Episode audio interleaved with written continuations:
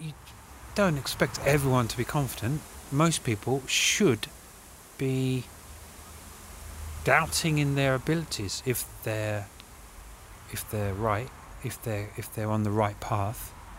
You never met well, I've never met somebody who is a true crafts person that is confident.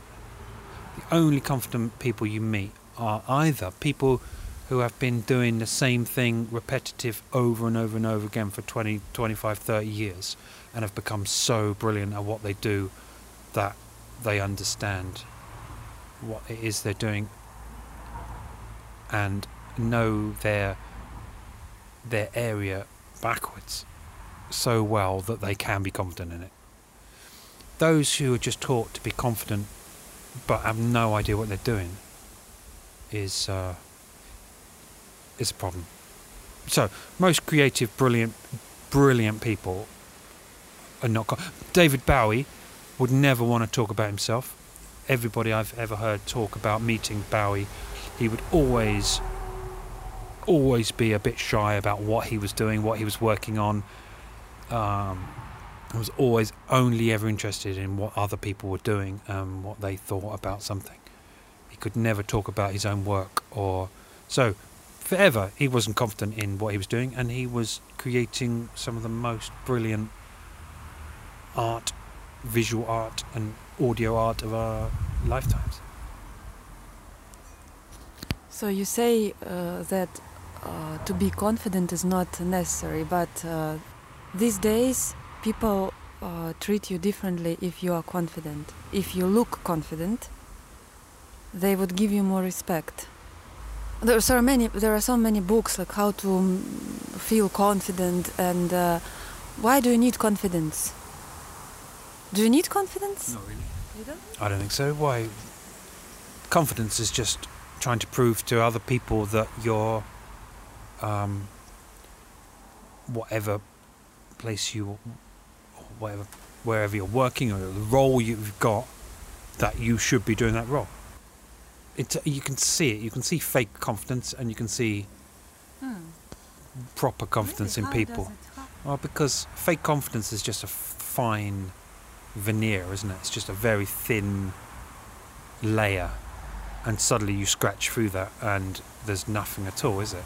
But if you talk to somebody who, as I say, is a master of their craft or whatever it is, if it's could be writing, could be accounting, could be gardening, could be anything, but somebody who's been doing it so long and knows it so well, you could scratch through that veneer and still there's a huge depth of knowledge and passion behind it.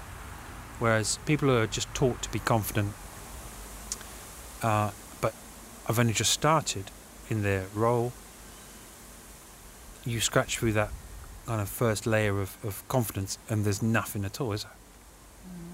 They don't have that weight of knowledge. Um,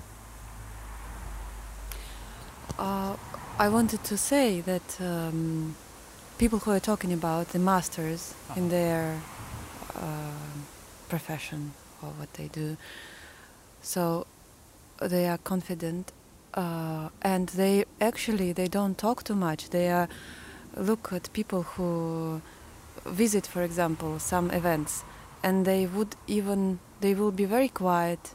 It's like they're not gonna want to talk uh, about themselves. They don't need it. They don't need to prove anything.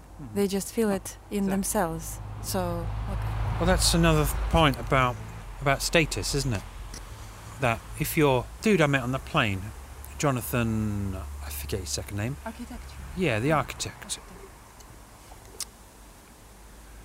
He had been writing about architecture as a journalist for 20, 30 years.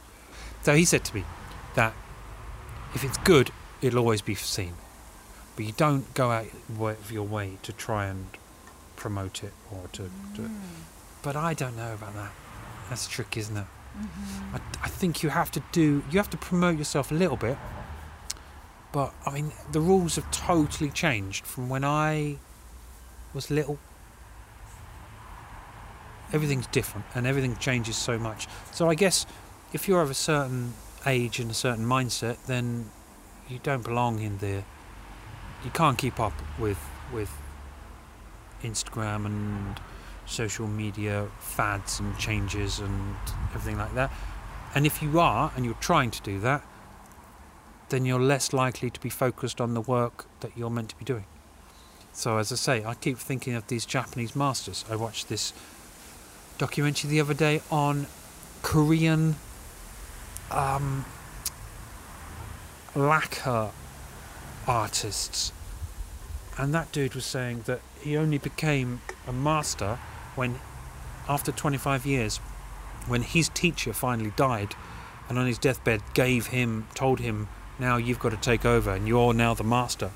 So, after 30 years of working, he then saw himself as an actual good at doing his job. Where most people now just leave college or school, university, and are they expect themselves to be good at whatever it is. It takes ages. It takes hmm. ages.